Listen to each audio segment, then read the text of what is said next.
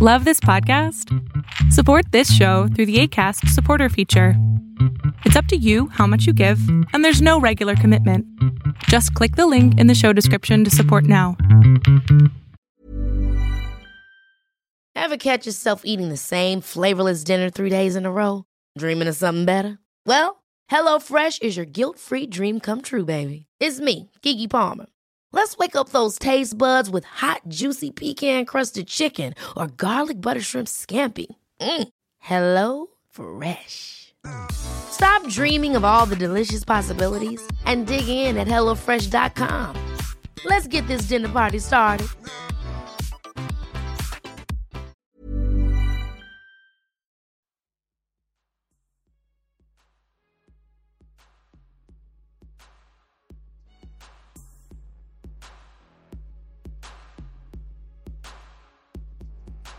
This is Tina Horn, and you're listening to episode eleven of Why Are People Into That?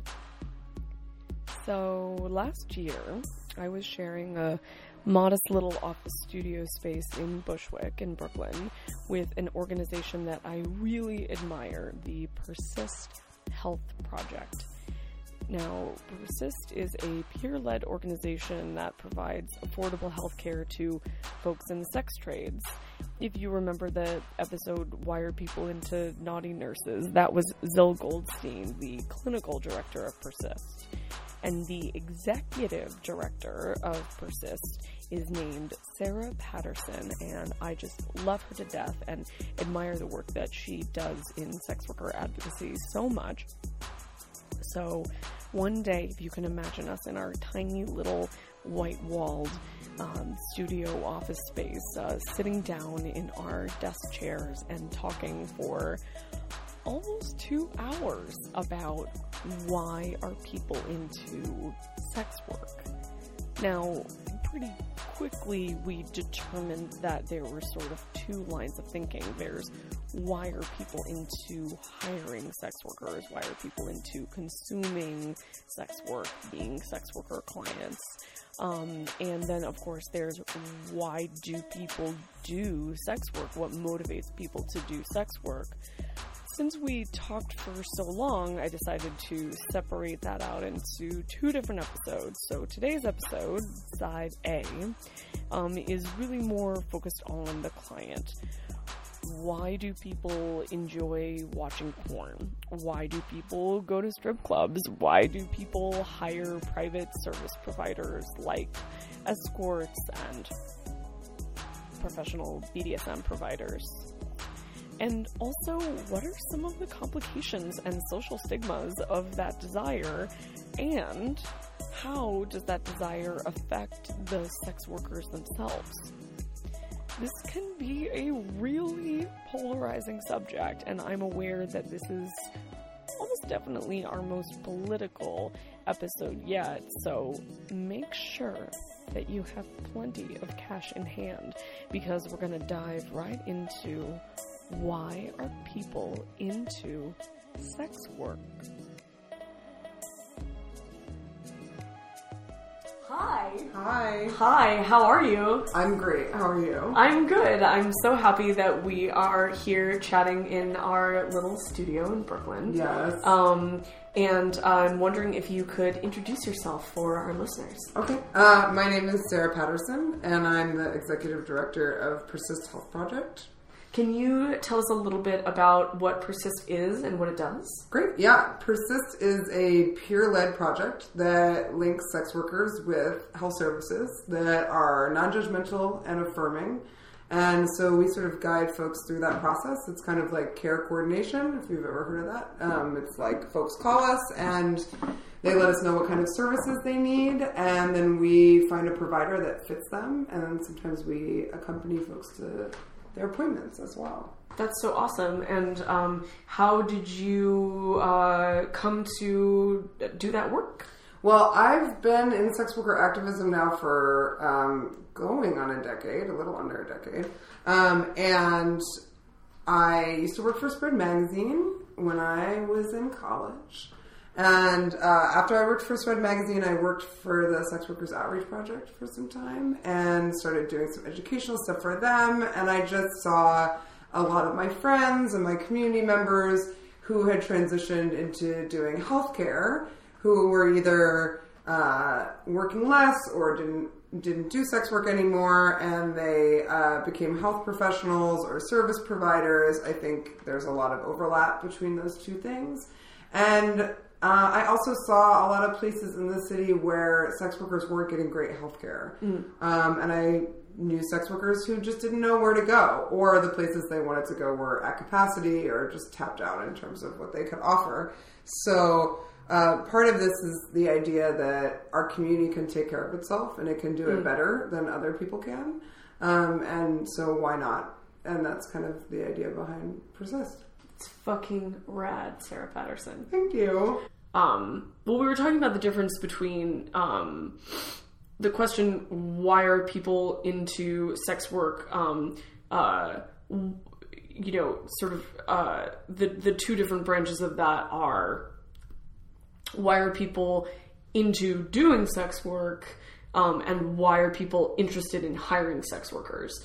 Um, And we were just having a little bit of a conversation and finding out that maybe we're actually not necessarily of the same mind, where I I sort of feel like um, talking about why people are interested in hiring sex workers is not necessarily about um, let's support sex worker clients and give them lots of sympathy and, and give them lots of space, because probably they actually already have quite a lot of that if they can afford to spend three hundred dollars for an hour of entertainment and pampering. Um, but, um, but, but also I feel like demystifying what those motivations are is actually can be really helpful for, um, demystifying sex work in general, and can be, you know, can, can those conversations can be also good for sex workers. And I'm wondering what you think about that, or if you also think that, like, that is just a big waste of time. No, I mean, I think, well, let's take, for example, like, demystifying why people watch porn. That always usually goes pretty tragically, right? It's like these conversations where people are like, uh, oh, why do people watch porn? Which almost goes immediately into, why are people addicted to porn? Right. Right? That's, like, almost instantaneous um, with most conversations about it. Or, like, why do people need porn? Like, surely they don't, like, why should they need it? Or something along that line. Well, yeah, I mean, that's a really good point, that there are um, a lot of really major differences behind the motivation and also social stigmas around um, being a porn consumer, going to strip clubs, hiring escorts, hiring someone for B D S M services, uh, uh, you know, uh, hiring cam Uh, shows, um, you know, et cetera, et cetera, et cetera. There, each comes with its own bag of stigmas, mm-hmm. um, and obviously, not as many.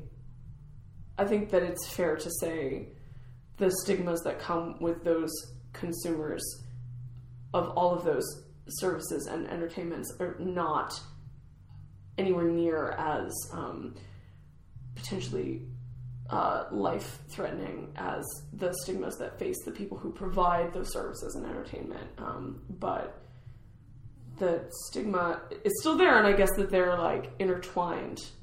But, um, but yeah. Because of the secrecy of both elements of it? And or just the shame? The both? Secrecy and the shame, and, um, I mean, I, I also think a lot of the ways that those industries are structured are structured around secrecy and shame, and so many sessions themselves um, between the provider and the client um, have the the smell of shame is everywhere, all in the air, and often informs the nature of the interaction, or even the nature of that person's specific interest. If you if you see my meaning, yeah, yeah, there is sort of and. I mean, there's, like, sort of a social concern element, too. I feel like I've seen...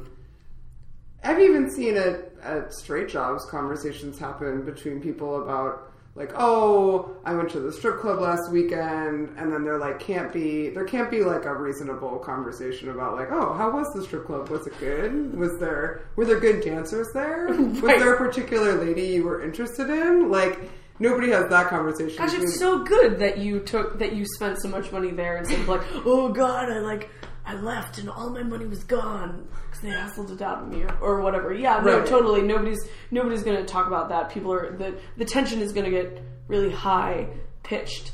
Yeah. No, exactly, exactly. It's not like, you know, comparatively like, oh, I went to a restaurant and it was quite nice and the server was very lovely and I had this wonderful steak. And, and I would go again. Yeah. It's not, that's not the conversation that happens. Okay. And then there's like this immediate concern that like, why do you need to go to the strip club? Like, is there something wrong with you? Do you have a problem? I guess that's maybe, if I think about one of the origins of the, what, what immediately happens when someone talks about, uh, hiring an escort, or which probably happens much more rarely than talking about going to a strip club, um, people are immediately, like, concerned in some way. Yeah, absolutely.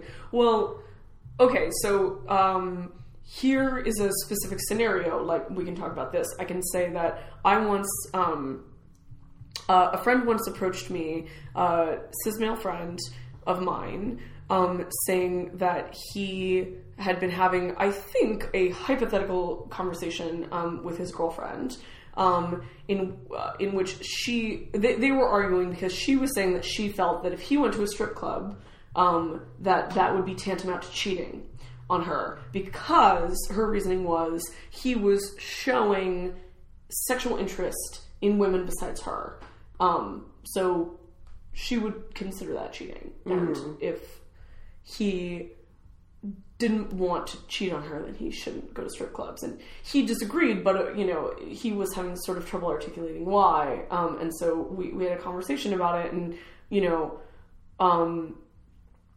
obviously every individual, I think, um, should be empowered to come up with their own boundaries around these things. But I think that sometimes people's boundaries are based on... Um, misconceptions or um, just sort of like, frankly, ass backwards thinking about what it means to have sexual interest in someone other than your monogamous partner. And like, for me, I think of going to a strip club as entertainment, and the sexual component of that is... like a, a moot point to me, or, uh, you know, ethically in terms of cheating. Um, but at the same time, obviously you can't, I mean, it is sexual. Um, like there are girls like naked or mostly naked girls or people like grinding their ass in your face, right? It's meant to be sexually titillating. It's meant to be arousing. Um, but you know, it is a reality that people are interested in people other than their monogamous partners. And to me, it seems like having a chance to go and be entertained and have a little bit of variety and have a, like, to be able to blow off some steam in the context of something that doesn't have to do with intimacy or relationships, um, can be a really healthy part of a long-term monogamous relationship. Um, but I'm curious what you think about that scenario, or that like sort of ethical question about whether or not like going to a strip club is, is cheating. But do I think going to a strip club is cheating? Well, it's a really tough one. I mean, do you do you think that it is, and also what do you think about the opinion that it would be? Hmm. I mean, I had a similar scenario happen with. Uh, a close friend of mine where her uh, fiancé at the time went to a bachelor party that I think initially started as like a bar situation, and then they went to a strip club. Right. Or maybe it might have been that somebody hired strippers or something along that line. Um, and she was annoyed that when he came home, he didn't mention that... Mm. there had been strippers, um, which, knowing what I know about her fiancé, is probably because he was getting drunk and not paying attention to the strippers. He probably didn't really care. Mm. Um, but she was, like, very... She felt like there was a betrayal in the, like, not mentioning the strippers part of the story. That, like, that was, in some way, an infringement on their relationship. Um, because the lack of information sort of meant, like, why are we concealing? Yeah, like, what's the concealment for type of thing?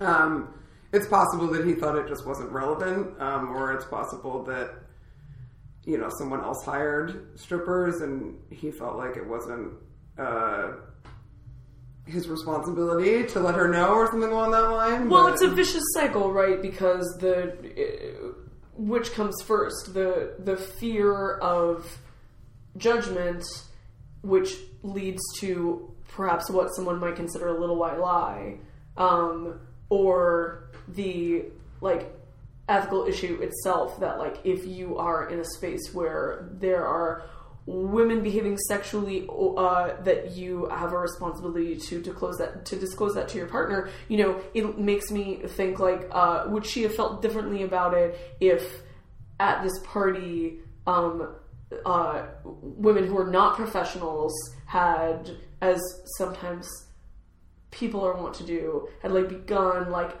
behaving like strippers. Right, like, like standing up on tables or, or like taking off their shirts or like grind or making out or grinding up against each other. I'm told that this happens at parties sometimes. Like, totally, you know, yeah, I um, could totally see that. Yeah, and that's yeah, that's totally it. Well, and that was interesting too because she said to me afterwards, like, she had judgments about the people that hired the strippers. Like, right. I don't. I think it was like other friends of the guy who was getting married who like hired them for him.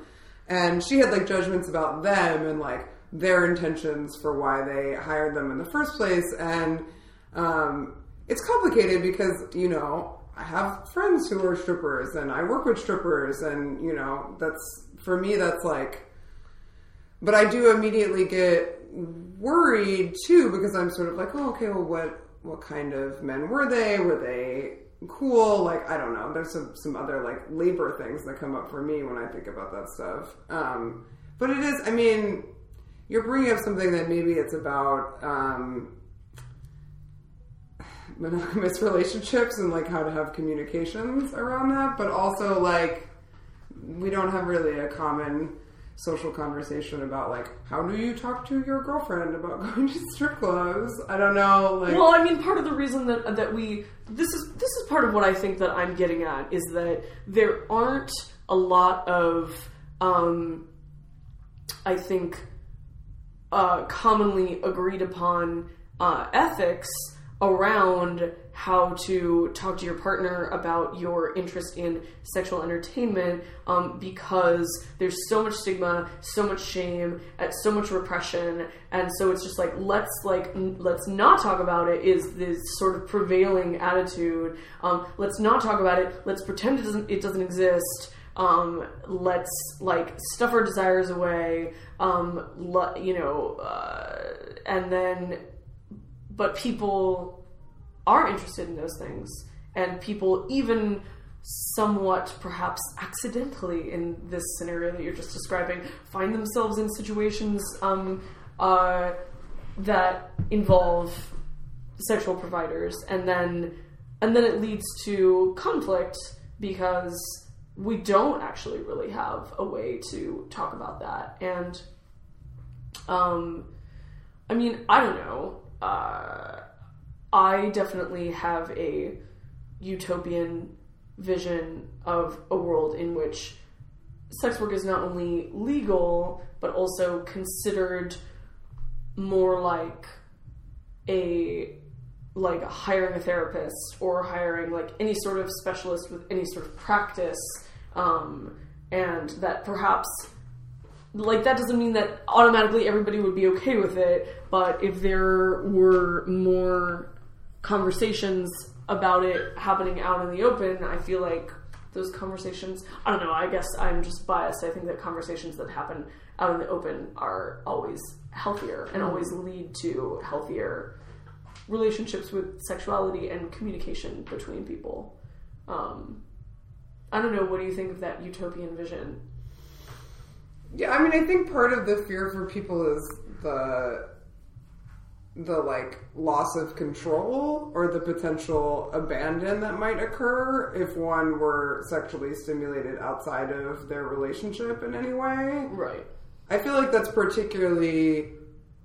That's, I think that's really, the, particularly with strippers, I think that that's, that's the fear, right? Is that, like, because hypothetically, you're not getting off at a strip club, hypothetically. Right. Right? I mean, sure, there are strip clubs where that service is available, but, like, at, m- for most of the formulas... Ostensibly, anyway. Clubs, yeah. Ostensibly, you are just being aroused right. at a strip club. And so, like...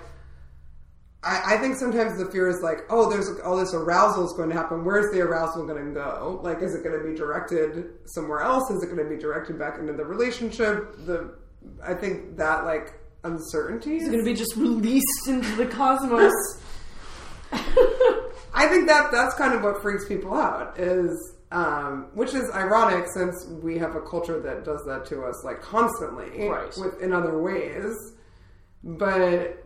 And, and maybe that's, I think that that's why, um, at least from, just thinking about my own experience, like, knowing uh, straight folks and straight couples and straight women, like, the that porn is, I think, for the for most folks, tacitly accepted as something that, like, can be, it's self-contained, right? Like, you don't have to really interact with other people to get it. Right. You don't even really have to pay for it. It's, it's right. Even though you should. Even though you should. It's right there, and it's sort of like that there's, like, no other people that have to intermingle into your life in order for that to happen. Which is an interesting distinction uh, between uh, porn performers and porn makers in general uh, and most other uh, sex workers, is that um, the, um, the camera and the whole production acts as, like, a mediary between um, the... the sexual provider and the infinite amount of people who will potentially be aroused by their mm. service that they're providing. Um, but anyway, that's a, that's another subject. But, but, but I mean, it's relevant because I think that that may be part of the reason that it is more tacitly accepted, is that the porn consumer is it, it, like never actually meeting the, um, person that they are being aroused by, right? That is not their partner. And I'll tell you what, I mean, when I, when I used to work at Babeland, uh, we had porn performers come in for an event once, and I consider myself a pretty cool guy. I thought I would be able to handle this very well, and, like, when struck with someone that I had masturbated to in my presence, I was like, just slack-jawed, completely unable to have a conversation with them. I mean, I think I pulled it together, but I can imagine. So, like, when thinking about, like, this idea of arousal and, like, where it's directed, like, to have that person in front of you, I mm. think is, like, nobody tells you how to talk to porn stars in a casual way and not look like a fool, so... David Foster Wallace talks a lot about that in his... So I lied. Some people do talk about it. I have. Well, no, I should have read no, it. No, no. He talks about he, uh, in in his essay on, on going to the A V Ms in, I think, nineteen ninety-eight. That's uh, right. I uh, did read that. He essay. does talk a lot about um, the thing that you just articulated about what it's like to it, to talk to someone, the, like, mind fuck of talking to someone that you have, like, watched have an orgasm that you didn't give an orgasm to. Um, but um, but anyway. D F W. Yeah. um, but going back to what we were saying, um, I don't remember. I mean, I guess it's just sort of a matter, people just don't know how to have these things in their life in a way that makes sense. I think that's part of it for people, is that people want sexual arousal, they want pleasure, they seek out things. Some people seek out things in the sex industry to find those types of things. And I think where that will lead freaks people out about where is that going to lead? What's it going to turn into? How am I going to be able to compartmentalize this or not compartmentalize it? And yet, it is happening everywhere all the time. It is part of the, like, it's a deeply a part of the infrastructure of our society, of our economy, of social status, of gender relations, and it's, it, it I mean, it affects our consciousness every day, every day, and yet people are like, well, I'm too scared, so let's just not talk about it, and yet, like, the, the ways that it, that these, these desires and exchanges between, you know, consumers and providers uh, is is all around us all, all the time. And I just, I don't know. I wonder what the world would look like, how the world would be different if we were acknowledging all of that. I really do. Well, what do you think acknowledgement would look like? Because that's such, I mean, there's like such a broad spectrum of what, of how we could do that. Well, I mean, I'm not even, when I talk about my utopian vision of sex work, I'm talking about it more as a thought experiment um, in how that would affect hegemony and ideology more than I am suggesting a, the more than I'm suggesting, like, political action to change, because it would require political action, because the, the, the elephant in the living room with conversations about sex work, it, to me, is always the illegality or some things that exist in somewhat gray areas mm-hmm. of the law, um, and, you know, another big difference between porn and stripping and other kinds of sex work, like escorting, Um, is that escorting is illegal in most places in the United States, mm-hmm. um, in most places in the world, and has historically been illegal. Um, uh, whereas, uh, you know, certain kinds of live, you know, erotic performance and certain kinds of filmed erotic performance are not. Um, And we could talk about why um, that is, but the f- fact of the matter is that it's illegal. So I'm not even necessarily suggesting that I think that it um, that we that I think that we should take measure. Well, I mean, I'm not even necessarily saying that I think that sex work should be legal, but hypothetically, I wonder if sex work were legal. And you could advertise openly, you could set up practice, you could get an official credential. So, for example, if you go to see someone to flog you, you know that you're not just going to get some girl who thought it would be, like, really cool to, like, put on stilettos and be a dominatrix who might potentially, like, rupture your kidneys, even though she looks really great. Um... You know, you would actually, ha- like, know that you were being flogged by someone who, like, had a credential in flogging from, you know, like, all of the awesome places that I know of off the top of my head that you can get, yeah. that you can go and learn flogging, but you don't necessarily, like, need a, like, license to practice it, right? So, like, that would be cool because then everybody getting flogged would, like, actually know how to flog, and everybody getting choked out would, like, actually know to, like, press on the sides of the neck and not on the windpipe when you are playing. Choking someone, um, but anyway, um, just as an example, um, uh, but you know, how would that change things? Well, it would mean that you might not necessarily need to use another name when you are a sex worker any more than a therapist or a tattoo artist uses a different name, although obviously some. I feel like I've gotten tattoos from people named, like, Spider and, like, you know, Fern Absolutely. Dancer. Yeah. Mm-hmm. Anyway, um, uh, so maybe that's a bad example, but you see my point. Um, and uh, uh, so you could, you know, there's issues of safety. There's issues of if you have a credential and you have a practice, then perhaps you also can get healthcare, which is something that I think that you probably have a lot, quite a lot to say about how it would be different for sex workers to get access to healthcare uh, if sex work were legal. Um, and also, you know, which is, I mean, the deep irony of that lack of access is that sex workers, more than almost any other profession, uses their body as their tool in their in their profession. Yeah. Um, in ways that, and when you use your body as a professional tool, that affects your health in many ways, all along the spectrum, from disease to also injury, and also just like like care that you need, you know, like yeah. like, like uh, you know, athletes get physical therapy, and you know, exactly, sex workers.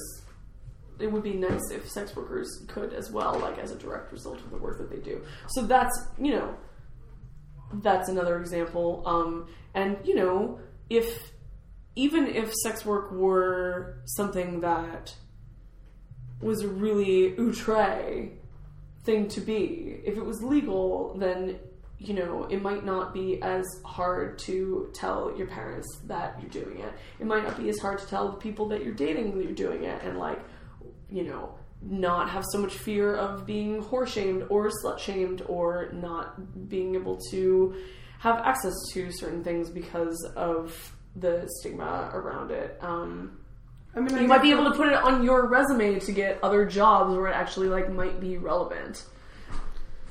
I mean, I guess that's what we're talking about from either side, is we're discussing like, if you want to get sexual services, if you want to provide sexual services, you have to kind of step into this like orb of anxiety, this like panic that we've created mm. around trading sex and sexual services.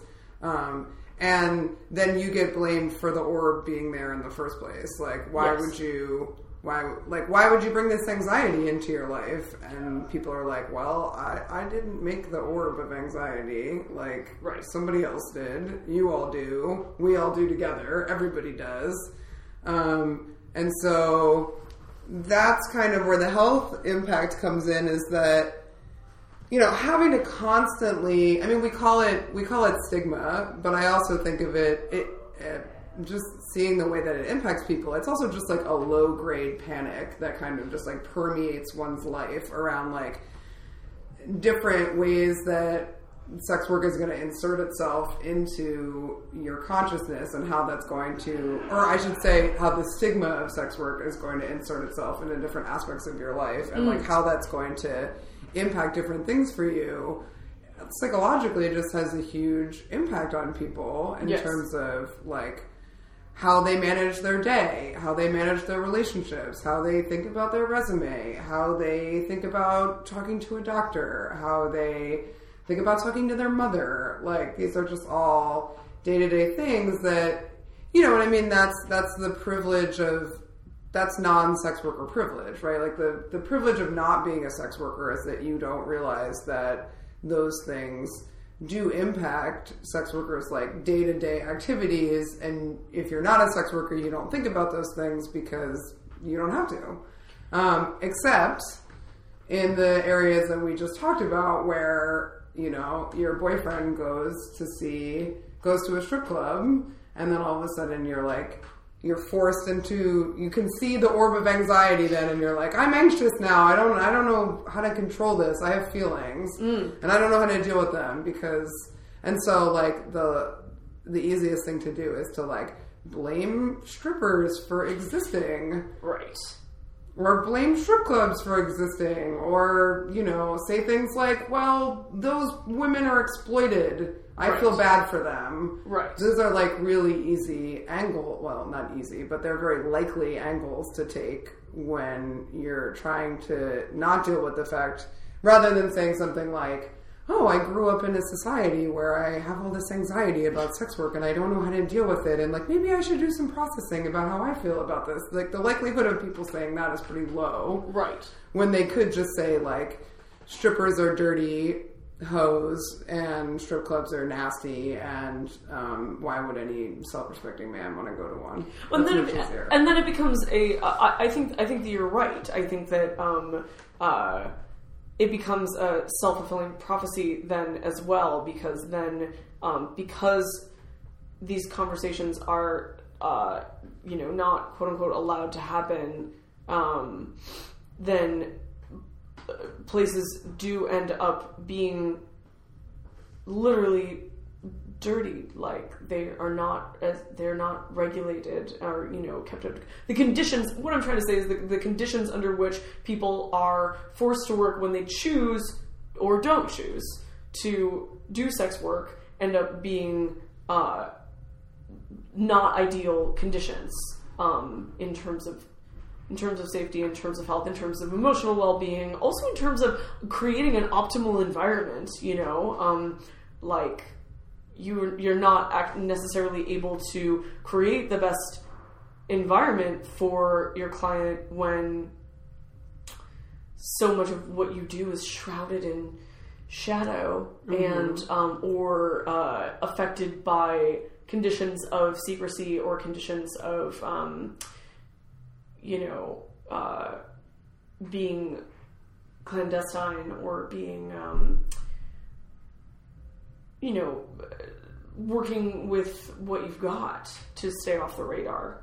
Yeah, I mean, that's that's actually something that we, we've had a few conversations with and Persist about in terms of, and we do, we actually, when we do our health and wellness workshop, that's, that is one of the things that we talk about in terms of how does our work environment affect the way that we feel about ourselves and the way that we think about our health. And I mean, you know, for people who work in a dungeon or a brothel, uh, they might as well, from a, like, from a landlord standpoint or from a, like a city inspection standpoint, they might as well be squatting. Right. Like, you know, in terms of like, how do you talk to the person who owns the building about it? How do you deal with the foot traffic? How do you, like, there are so many things to consider. Well, and just like, um, some of the squats that I know are higher functioning than some of the places that I know that are quote unquote legitimately rented because the pe- because people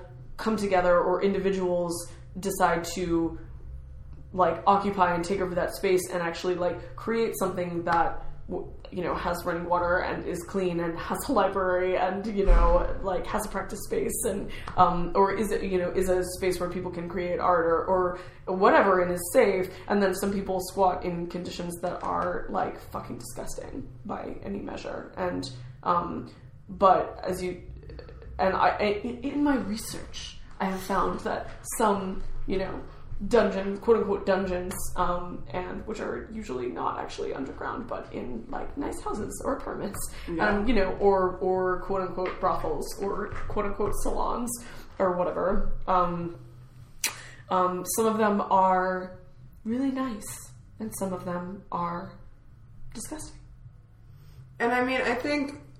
Well, we also have to consider the impact that that has on people long term too, because I think of folks that I know who have run brothels or dungeons for fifteen years of their lives yeah. and have had to like pick up and move yeah. at a moment's notice because uh, there was a new police commissioner in the area who was really interested in sex workers or like because a law changes in your state and all of a sudden what you do isn't legal anymore or right. it's like gone from being kind of on the line to being definitely illegal.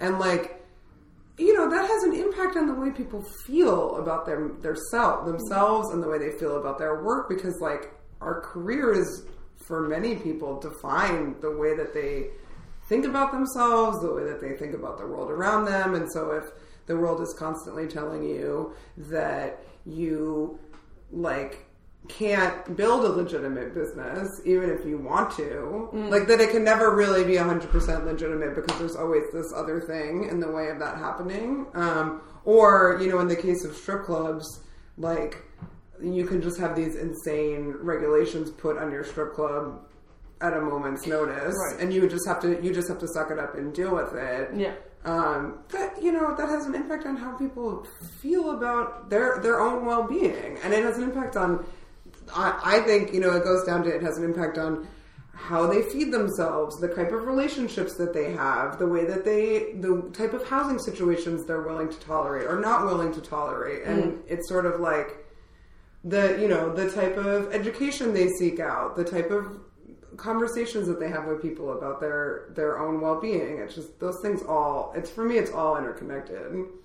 Well, yeah, you know, I, I mean, I have an, an, an acquaintance of mine, um, you know, started, uh, doing professional B D S M uh, when she was uh, nineteen, and worked in other houses, and, you know, definitely like uh, like learned a lot of those houses, but also learned what she didn't like about the way that things were run. Continued to move on, um, you know, not like letting anybody, you know, boss her, like having having the self-respect to say, like, this situation isn't working for me, I'm gonna go try to find something else. Kept doing that for a little while until she decided to forge out on her own and set up her own little operation, if you will. And that operation grew and grew, and she started, um, you know, having other women working with her, and then she started an organization, eventually bought a house, ran the B D S M organization out of her house for almost twenty years now. Um, and, you know, in any other industry, or I should say in a in an industry that is quote-unquote legitimate, um, that is legal, um, this woman would be considered, you know, her, uh, she's industrious, she has self-determination, she also, I can definitely say, um, you know, a lot of the reason that she made her own place was not necessarily out of uh, greed, but out of um, out of really actually wanting to create a space that she felt was fair for women to, to do that work, as, you know, fair as well as safe, as well as um, uh, you know, uh, open-minded, et cetera, et cetera. Um, and in in any other in, in a legitimate industry, this woman would be considered to be like this very admirable businesswoman and uh, a role model. But, you know, in her, by the time she got to her mid-thirties and was feeling like maybe it was time to like move on, you know, thinking about other careers that she would want, she she she really she had no. I think that she felt really trapped. Um, Were, uh, and I think that that is a shame, because actually this person has quite a lot to offer the world, um, and because the because when she saw an opportunity. Ever catch yourself eating the same flavorless dinner three days in a row, dreaming of something better? Well, HelloFresh is your guilt-free dream come true, baby. It's me, Keke Palmer. Let's wake up those taste buds with hot, juicy pecan-crusted chicken or garlic butter shrimp scampi. Mm. Hello Fresh. Stop dreaming of all the delicious possibilities and dig in at hello fresh dot com. Let's get this dinner party started.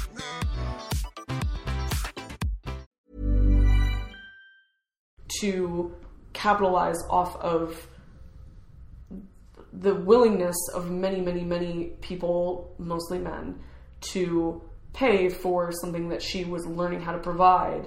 Um, you know, it gave her many opportunities, but now she also has like limited opportunities because of the illegality and the stigma around what she does and and what she provides for other people to do.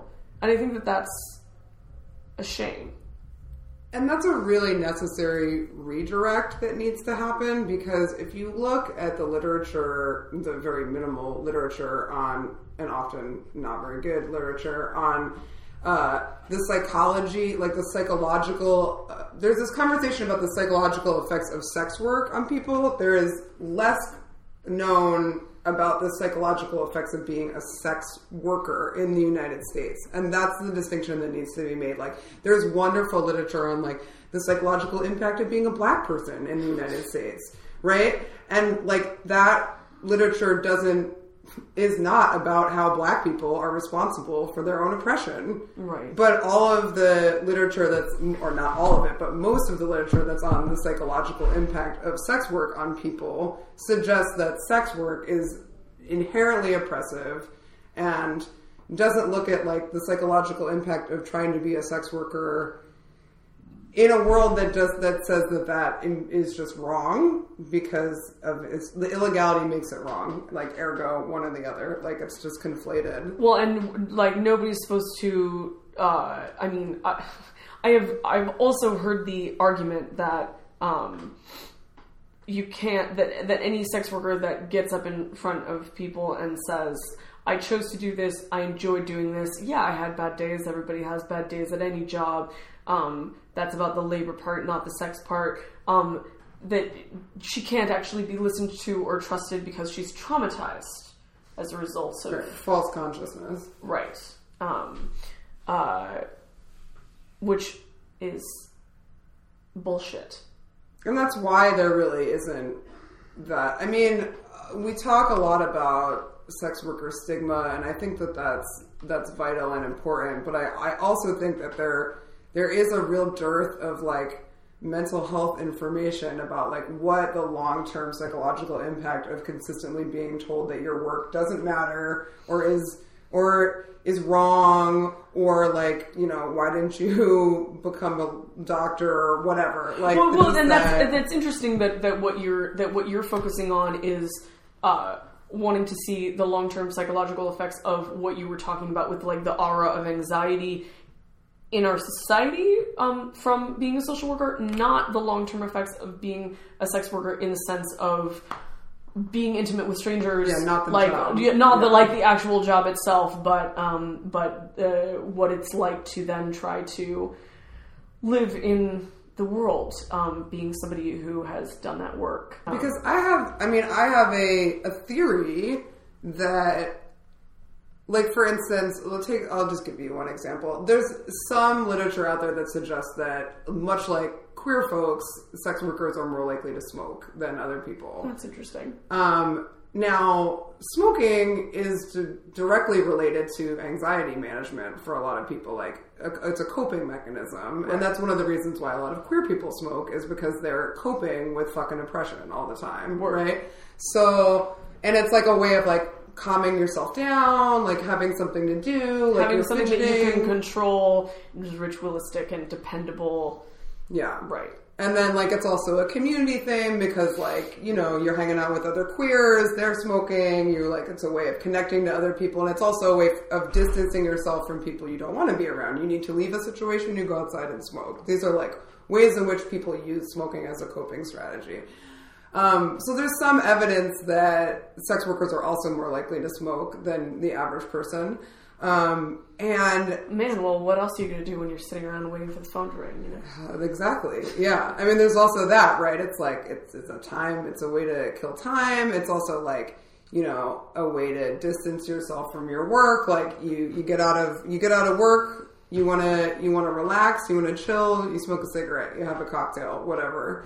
So I just I have a I have a theory. I am I am not a psychologist, um, but I do have a theory that that there are probably a lot of occupational. Well, I, I hesitate to use the word occupational because, like I said, I don't think it's to re, to directly related to the job. I think it's related to the stigma and the the anxiety um, that people probably have long-term anxiety issues as a result of constantly dealing with. Of, stigma management. That mm. stigma management relates to how people, that people get, because I think that you're, like, sort of, particularly if you're, like, if you're working at a place that has a bunch of video monitors and there's, like, baby monitors in the room, people are listening to you, mm. you have to, like, walk a client out, you have to make sure you do the secret handshake on the, like, mm-hmm. way out, and, like, there's all these, like, cloak of secrecy things that have to happen, like, your heart rate is probably slightly above what it's supposed to be work all day at work. So, and if you're working, if you're working a shift, that could be like six to eight hours. So you could, you could literally be spending eight hours out of your day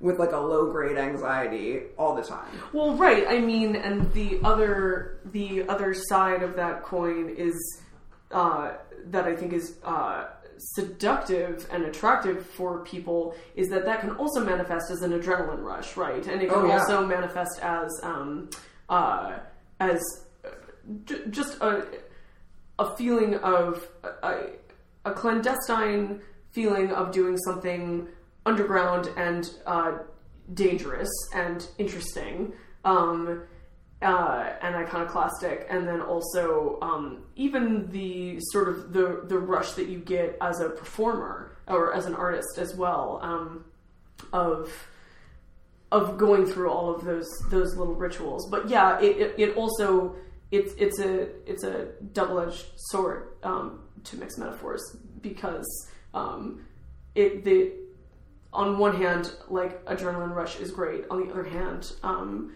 uh, that also can, depending on the circumstance, can also end up looking like anxiety, or can start out one way and end up being another way, or be one on one day and uh, another on another day.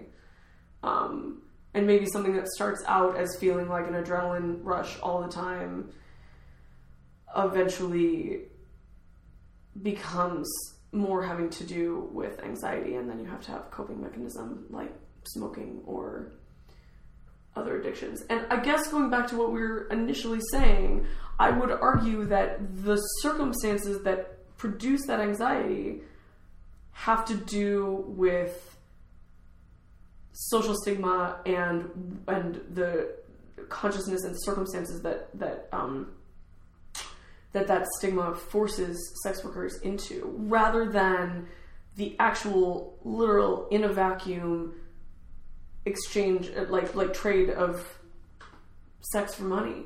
And that's so much to manage at one time. And you're totally right. I mean, there could be a lot of good stuff in that bag too. Like, just the the idea that, you know, you're managing, what am I wearing? What does this client want? What am I doing today? What, how's management today? What's the situation where I'm working? Like, and then all of the privacy stuff and all of that going together, and also just like the performance of the actual yeah. sex work itself. Yeah. Is so many things happening at one time, and it totally, I mean, I think for folks it can definitely manifest as adrenaline, and then, like you said, the flip side of the coin, and anxiety, like, which actually, and when I think about sex worker activists and like sex worker activists who have stopped working or are only working sporadically or um, things like that, it's interesting because I think that that, that like sort of need to like have that anxiety pumping or adrenaline pumping like comes through in the activism. Like I, mm. in terms of like, in terms of burnout, like I see people push themselves really, really, really hard for free, since ninety-nine point nine nine percent of sex worker activism is done for free. Um, I see folks work really hard, and that's they sort of transfer that like level mm. of intensity over to something else as well. I mean, so maybe, of course, we haven't gotten into this, but, and this is always, it's so hard to say because the type of people who trade sex are so, so, so diverse, and it's so difficult to generalize any of it. Um, but whether it does attract folks who, either who like the personality development aspects of it. I mean, I feel like mm-hmm. I've definitely known sex workers who were like, I'm an outsider, like, I want to do outsider things, like this fits my personality. I want to develop more around feeling like an outsider. Word. Um, and then, but then also just folks who who just get into it for for many other different reasons. So that's not necessarily the reason why why folks do it, but um, but I do think that there is you you get tripped you get tripped up in it because folks may go into it for that that adrenaline. That feeling of adrenaline of like being a performer and like succeeding at something, making something happen um, in a sex work environment. But then I I see people. I, I think that the the stigma is, is such a trap because it's like yeah. it, it it it gets internalized in ways that I think people don't always expect is going to happen, and it it kind of like comes up in weird. It manifests itself in weird behaviors where I think folks don't even realize that it's like it's internalized itself in that way. It's so insidious. Yeah. The the anxiety is really insidious in terms of how it affects um, people's own internalized shame or their own feelings about their life, and it's sometimes difficult for us to see it right away is, is what it actually is. Well, you know, you hit on something that's really interesting because, uh, yes, there are uh, obviously as many different motivations for wanting to be a sex worker as there are motivations um, to uh, want to be a firefighter or an astronaut or a teacher or whatever. Um, but um, I, I think that Every, I think it's probably fair to say that every sex worker has their own experience of a personality uh, shift or uh, I don't want to say split because, um, you know, that um, is its own personality, splits their own thing. Um, but, uh, and I don't want to necessarily suggest that it has anything to do with mental health, but um, uh, there there is, you do have to be somebody else at work in a very literal way. Most sex workers use an assumed name. Most sex workers behave in ways that, that are not necessarily reflective of them, and perhaps even purport to have opinions that they don't actually have. They, they play a role. Mm-hmm. And some people, I think, relish the opportunity to develop that role for whatever reason, uh, for artistic reasons, for coping mechanism reasons, for security reasons, for psychological compartmentalization reasons. Um, but, uh, um, but the, the, the truth of that actually is that in sex work, it's just more literal than how it is for everybody else. I mean, I think that I would ask like everyone listening to this program to stop and think about a job that they've had where they have felt like they had to be somebody that they're not. I mean, you know, first of all, you could be in a bad mood and you have to be in a good mood at most jobs. Um, especially ones that involve interacting with mm-hmm. clients. You know, you're okay. feeling low energy, you got to figure out how to be high energy. Um, you are, uh, you know, you find someone, um, disagreeable in some way, you gotta figure out how to make it seem like you find them like the hottest shit ever. Um, you only have to read Yelp reviews of restaurants to figure that one out. Right. You know, the server being nice or the ser- the server seeming interested in whatever you're talking about is an essential component of most for most people going out. Right. Having been a bartender for five years, it is not an essential component for me going out because I totally get it. But uh, but I do. But I, you know, when you go out to dinner with someone and they're like, "Oh, the server is so," it's like. So nice. Indulgent. Yeah. Yeah. yeah. yeah. Yeah. Oh, she was so great that she did that. Or so great that he did that for us. Right. I mean, it's part of what you're paying for instead of fucking staying at home and making yourself dinner. Right. Right. And I don't think that there's anything wrong with that. I, I you know, no. I, um, I like the idea of, um, you know, sometimes when I get off work at my retail job in Soho, it's really jarring for a second to, like, go out to dinner or, like, go do some shopping, like, in the area, because all of a sudden I'm like, it, it, like, the tables are turned, and, like, somebody's like, do you need anything? And I'm like, oh, gosh, I do, I have questions. You know? Like, all yeah. of a sudden I'm not the one with the answer, I'm the one with the question. Yeah. Um, but anyway, um... I mean, I think that the, the point of this conversation, as it could be the point of many conversations, is that um, sex work is just like other work, just with sex. And sex is a big deal for people and um, makes things very charged. And people bring a lot of baggage and a lot of preconceived notions to things, and it just also, you know, ironically, sometimes sex makes people behave very, in a very juvenile manner, even though technically it's something for grown-ups to do and engage in and talk about and entertain one another in. Um, and there's something to be said for the fact that so many folks who are in the sex trade are women or gay men. Right. Who are already sort of are already feminized into social service professions and service professions as service providers. It's a really fucking good point. Yeah, and it, and so I guess, you know, when you even when you think about folks who are are very anti-sex work, you think about, you know, um, the ways in which girls are socialized and uh, the way that they're told to perform their gender is very much in line with service provision. And taught to be accommodating and to know how to uh, pamper and indulge people. Yeah. Yeah, that's and definitely a part of people. Our programming as as um, female assigned at birth yeah. folks. Yeah, don't don't don't set boundaries. Don't be a bitch. Don't don't don't don't have, don't have a hard line. You no. know. Yeah.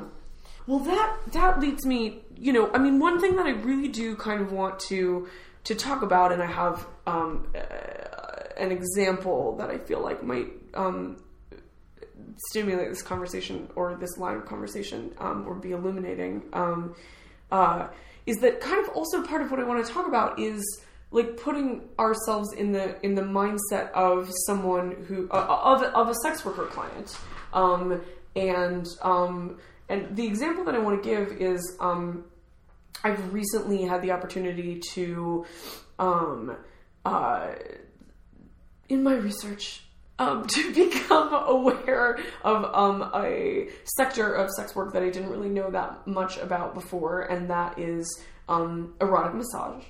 Um, and, uh, you know, uh, suffice it to say, I've recently learned that, um, Midtown New York, Midtown Manhattan, um, is crawling with handjob parlors, mm-hmm. um, mostly in residential apartment buildings, some in, like, uh, office buildings in Midtown Manhattan.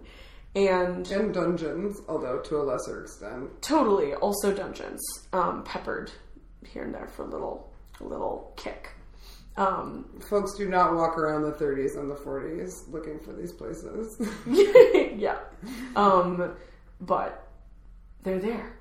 Um, Look for advertisements instead. yeah, right. Um, and the thing that I found so mind-blowing about these parlors is that right now, like it's, what time is it? It's four twenty on a Thursday afternoon in October in New York City. Right now, I think it's safe to say hundreds of men or somewhere near hundreds of cisgendered men have the access and opportunity and somewhat social encouragement to a certain degree to, uh, or encouragement for the curiosity to pursue an experience where they go to an apartment and someone that they find attractive, mostly cis women, it seems to mm-hmm. me, um, will pamper and indulge them, laugh at their fucking jokes, pretend that they care about hedge funds or whatever the fuck. Um, pretend that they care, that they like the same sports team and that they liked the same movies, um, or whatever. Yeah. And, um, uh, you know, that this attractive person will be wearing like lingerie or panties or next to nothing or nothing and will massage them, literally massage them. Like with lotion and shit, and then turn them over and give them a hand job in a very, you know, uh, I mean, I think it probably varies from parlor to parlor, but in my experience, you know, in a, in a very involved, erotic manner that's not just like mechanical. Um, and then give them like a scrub down with perhaps Doctor Bronner soap and those loofah gloves. Um, give them I a towel. I know, you know, I love them too, especially after a hand job. Um, uh, but anyway, um, and then, uh, you know, uh, continue to, um, smile and, you know, bat their eyes and toss their hair around and then send them on their merry way. And I, when I became really aware of this and like really saw it in action, it just made me realize, I mean, uh, how... I don't know about you, but if I'm having trouble focusing in the middle of the day or if I'm in a grouchy mood or I'm feeling low energy, I do my best to rub one out. And if like I have the opportunity, it's one thing that's great about being a freelancer, like I will rub one out. And then all of a sudden I'm like, wow, I have a lot more mental clarity and inspiration and stimulation. And I, I could work until like ten o'clock. No problem. Like I'm having my best ideas. Like I feel fucking fantastic. Um, and recharged. And like there are hundreds of men all day long in Manhattan, where many, many, many things are done for this planet, um, who are who are getting not only like not only jerked off, but also like a fucking massage, which also is super clarifying and recharging and relaxing. Mm-hmm. Um, and, you know, so is, like we were talking about with any other service uh, profession, it's also really nice to have somebody, like, act like they care about your fucking problems or your fucking face. Probably and, better than having three martinis at lunch, I'm yeah, guessing. Yeah, probably better. And all of this is to say, can you imagine how different the world would be if women and trans people and gender queer people were told, socialized, brought up to believe that they were also entitled to that experience? Because there are a lot of, like, people who are not cis men working in Midtown right now who could use a fucking hand job. That is what I'm trying to say. There, you know, there's a That's lot of the people. Best ending to that story. There's there's a lot there's a lot of people in the world who could who could use a hand job right now. But you know, so part of it is that um, hand jobs for everyone. Hand jobs for everyone is my motto. Um, I mean, everything for everyone is my motto. But um, but you know, so first of all, I'm just going to generalize for the sake of uh, language and say women. Women are not socialized to consider taking that time for themselves unless it's to shop, or th- their version of that would be like getting a pedicure, which is nice, but right. A pedicure is not a hand job. Um, it's just not. Um, and sometimes I'm more concerned about the labor conditions at the nail salon than I am at totally. the massage parlor. It's another, it's another, it's another podcast. That's another podcast. Totally. I mean, I, I, I have to think really hard about going to a nail salon because I have very ambivalent feelings about being about charging, being charged so little mm-hmm. for something that is for me so much. Like to have someone rub my feet like that is really big for me. And then to only, you know, in New York you can get a pedicure for like fifteen bucks. Oh my god, I mean, you can get that you can get a totally decent one on the Lower East Side for like eight, which is crazy. I mean, that's just, I always end up tipping like almost one hundred percent on right. things like that because right. I can't I like can't in good conscience not do it. It just, I have too many feelings. Well, so so so there's there's that. Um, there's like actually thinking that you deserve to take that time for yourself. There's the glass ceiling and the fact that women do not have as much cash on hand that they can just make disappear without anybody asking any questions. Mm-hmm. Um, uh, which is what I often say when people are talking about like, well, why do more men than women hire sex workers in general? You know, I really personally don't think that it has anything to do with men being hornier than women, because I know a lot of horny women, as I'm sure you do, mm-hmm. um, as I hope many of our listeners do as well. And if they don't, I can introduce them to some horny women.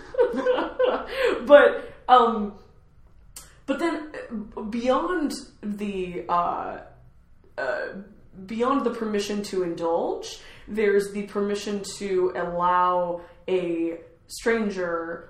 Um, Or even to develop a uh, professional relationship with someone, as we do, again, with tattoo artists, therapists, even the people that make our coffee, et cetera, et cetera, um, to develop an intimate relationship with a professional um, such that you would, um, uh, you know, allow them to not only uh, touch your naked body and, and relax you and to be able to be receptive to that touch and accept that touch, but also accept it erotically and accept an erotic massage.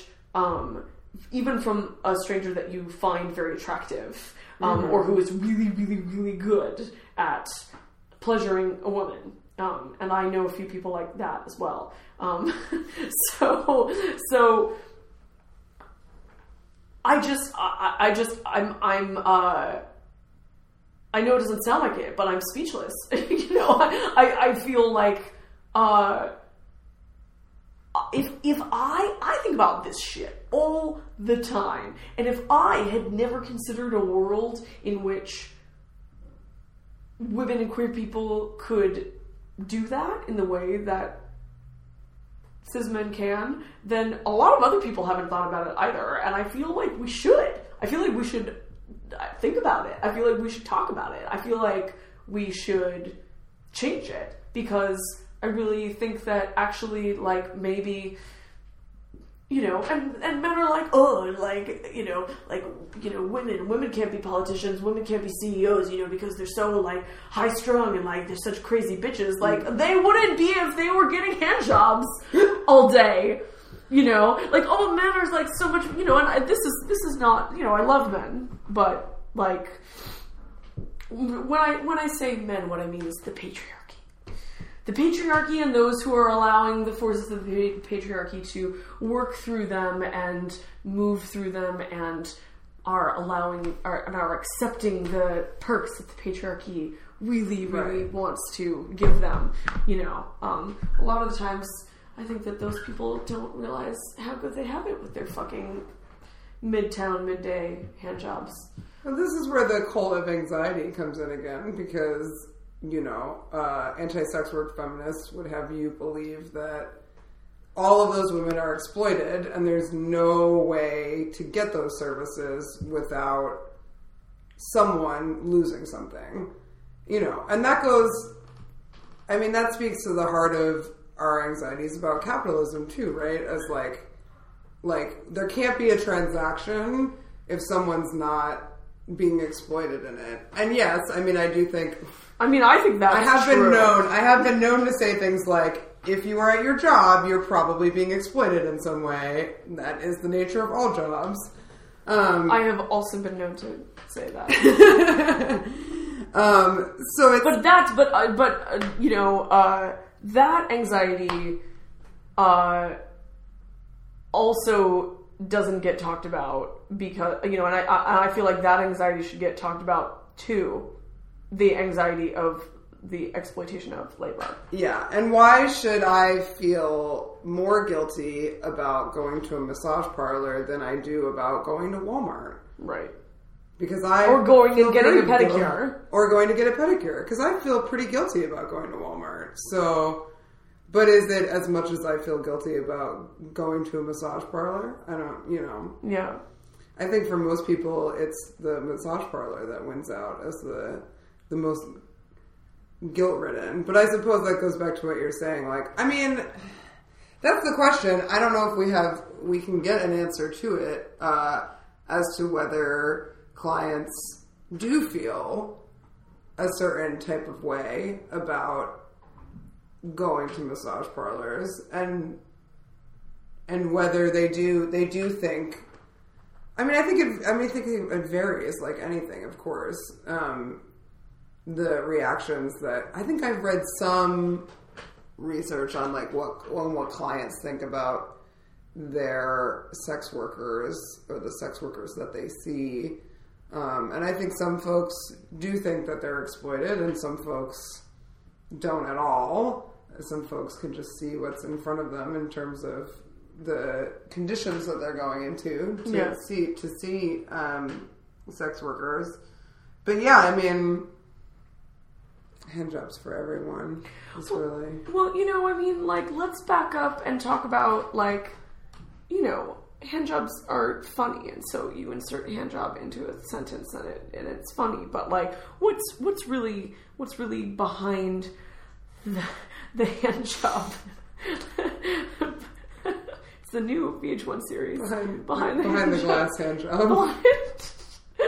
um, but uh, but it, in all seriousness. You know, what are, like, why are people into that? Why do, by and large, yes, it's men. It's cisgendered men. Uh, you know, a lot of diversity within that designation, but um, uh, cisgendered men are uh, sex work consumers, uh, vast majority. So what are they after? They're after satisfaction, but also, like, you know, uh, everybody masturbates. Um, there are probably uh, some sex worker clients who can't, who feel guiltier about masturbation than they do about hiring someone to masturbate mm-hmm. them. That's a thing. Absolutely. Um, but, um, uh, but there's also quite a lot of people who can give themselves that kind of satisfaction, um, and who can, um, you know, if you have, I mean, let's just say that you have, you know, twenty dollars to spend on porn, or fifty dollars to spend at a strip club, or three hundred dollars to spend for an hour with an escort or a B D S M provider, um, you know, or, uh, you know, forty dollars to spend on cam shows, or, um, you know, et cetera, et cetera. Um, you know, you could spend that on going, you know, you could certainly spend it on a, like, Swedish massage with no happy ending, mm-hmm. um, which would be beneficial to your health and relaxation. Um, you could spend it on any other experience that would give you that sort of like service indulgence. Um, so why sex work? Um, I mean, I think excitement, right? And danger, the same kinds of things that we were talking about that are often uh, the adrenaline rush that is true for uh, workers. Mm-hmm. Um, um, and and part of that adrenaline rush for the the client as well as the worker comes from stepping into this realm of the forbidden, mm-hmm. right? So doing something that you are told that you're not supposed to do. Mm. Um And then, um, like, yes, all of the reasons that people want sex for pleasure, because it feels good, because it makes you feel powerful, because it satisfies something like more, like a, an urge that has some sort of psychological origin. Um, uh, and then also, like, fucking company and intimacy, mm-hmm. and, you know, there are many kinds of sex work that provide the experience of intimacy, which is not necessarily an illusion, um, any more than, um, you know, the person making your coffee, like, making eye contact with you and smiling and saying that they like your tie is an illusion. Like, in the sense that it's fake, like, the minute you walk out the door, like, the barista or the whore, like, turns to someone and says, like, oh my god, I fucking hate that guy that I just told that I really like his tie. Like, that, of course, is also real. That's a, that's a thing. Um, but, you know, I mean, I think that You know, and I think that some people want to hire a sex worker because they want general sexual stimulation or a particular kind of sexual stimulation, um, with uh, that is like no strings attached, right? So mm-hmm. they, they in, in a sense, they want intimacy without intimacy, like they want, um, mm-hmm. uh, or they want pleasure without intimacy, or they want intimacy without commitment.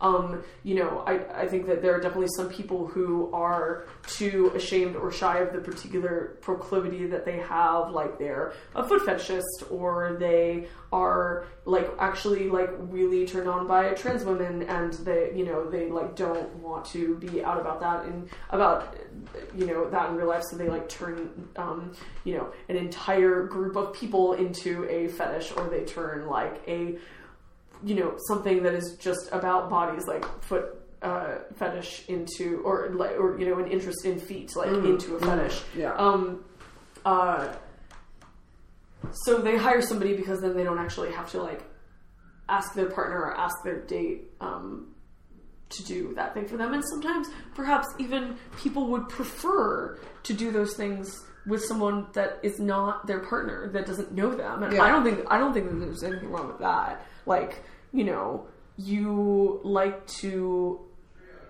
you know, I like to drink coffee and make vegan dinner and, like, talk endlessly about sex work with you. And then I have other friends who I will, like, go for a run with. And I have other friends who yeah. I will, um, well, that other friends that I will have sex with. And other friends that I will, like, tell all of my, that I will, like, call when I need a good cry. Um, not that I wouldn't call you.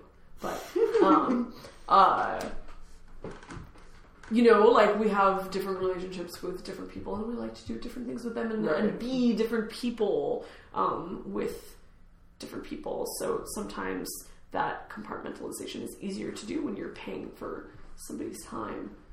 I don't know. Do you think uh, have I have I missed something? Do you think that there are other motivations for wanting to hire sex workers? I mean, there's um, I don't know if you've seen this online. There's like this running joke about New York City about how uh, like a year, if someone's in a relationship for a year in New York City, that's like the um, the like numbered equivalent to like three years if you live in like Denver or something, right? Like if yeah, you words. if you live in a less quote unquote sorry Denver, I'm saying that you're less cool. So if someone from Denver is listening, I apologize in advance.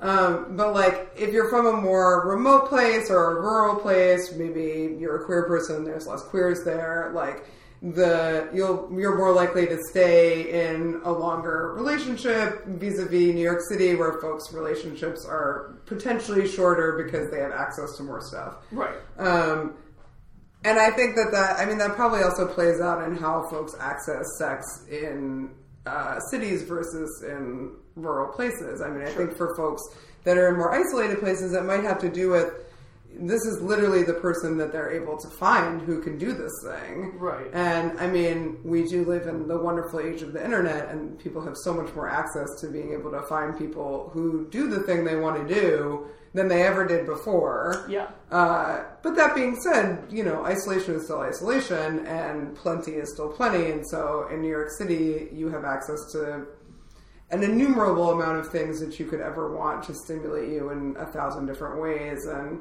Um, I think that that's a big, probably a big part of the sex industry in New York City, is that you can just sort of bop around to all kinds of different stuff and try a bunch of different things. And that's a possibility for you as a consumer in New York. Right. I mean, it's true about food, and it's true about, you know, art, and, you know, clubs, and, uh, you know, every other kind of social interaction or Yeah. situation, yeah. Kimchi tacos oh my and God. foot fetish hand jobs. And then they just all kind there's all kinds of fusion happening in the city.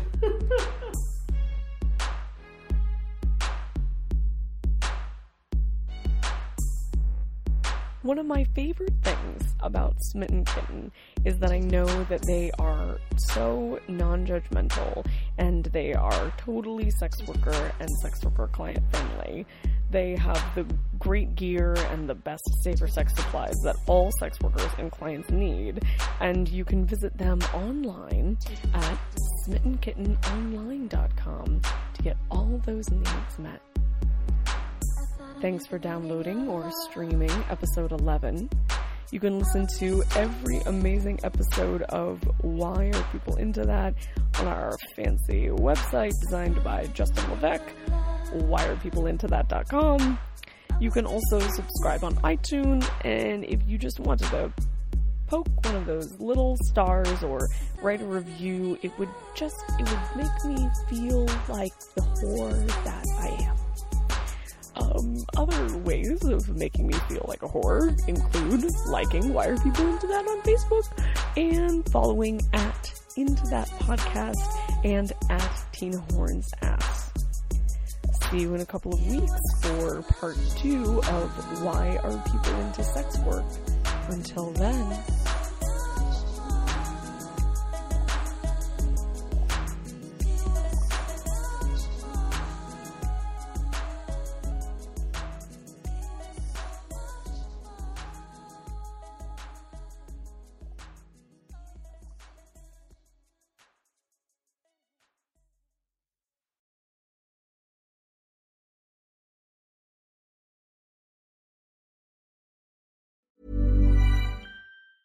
Mom deserves the best, and there's no better place to shop for Mother's Day than Whole Foods Market. They're your destination for unbeatable savings, from premium gifts to show-stopping flowers and irresistible desserts. Start by saving thirty-three percent with Prime on all body care and candles. Then get a fifteen-stem bunch of tulips for just nine ninety-nine each with Prime. Round out Mom's menu with festive rosé, irresistible berry chantilly cake, and more special treats. Come celebrate Mother's Day at Whole Foods Market.